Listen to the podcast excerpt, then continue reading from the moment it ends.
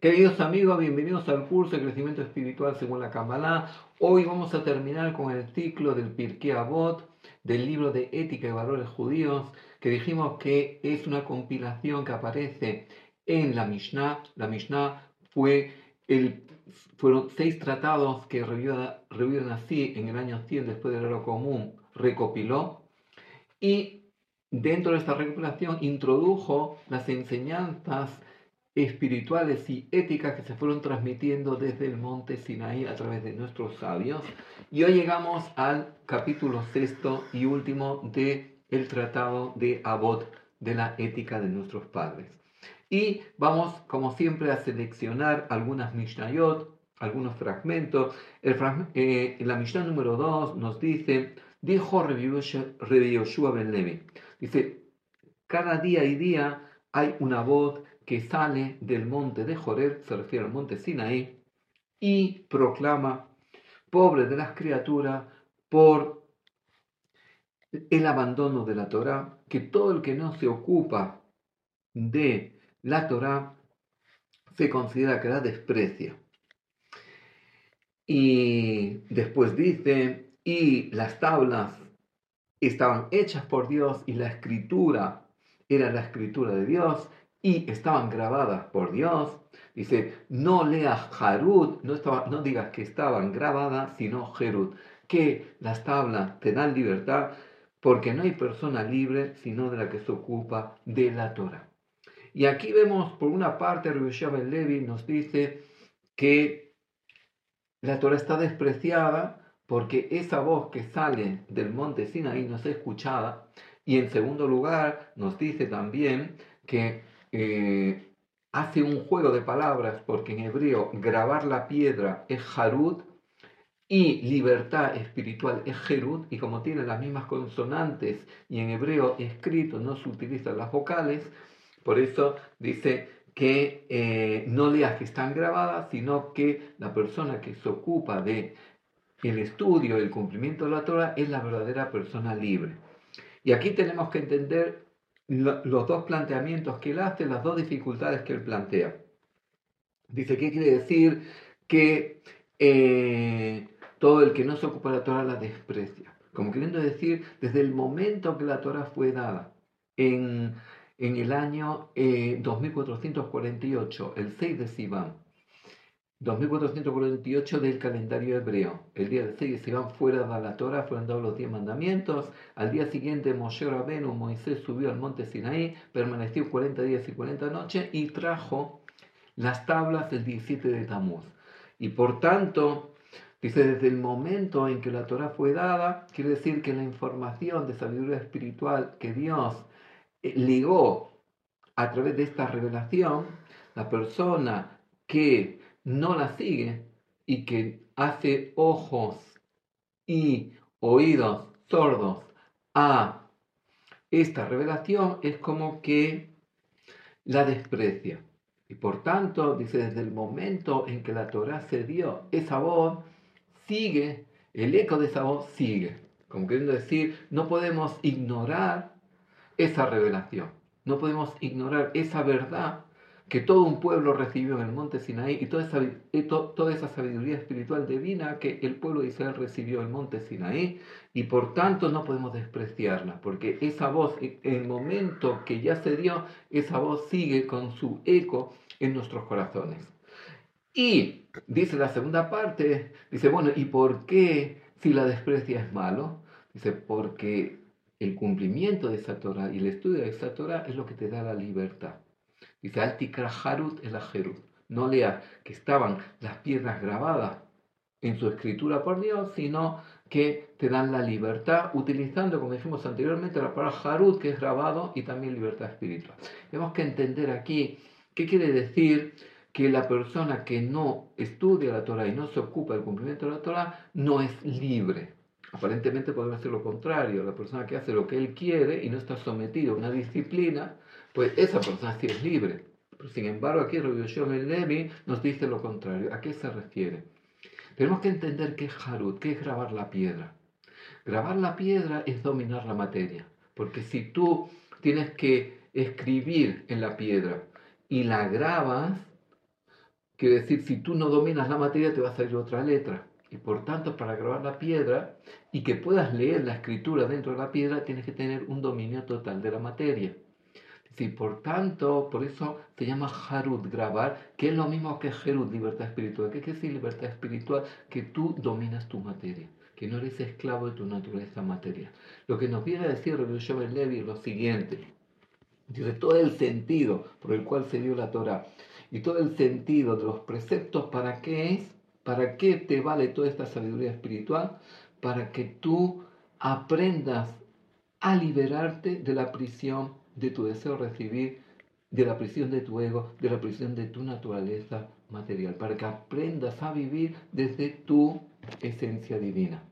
Y por tanto, cuando tú vives desde tu esencia divina, vives de los valores internos de tu esencia divina, desde la espiritualidad, desde el amor con todos sus derivados, de la gratitud, el perdón, la compasión, la misericordia, la generosidad, y desde la paz interior, dice, ahí es donde está tu verdadera libertad.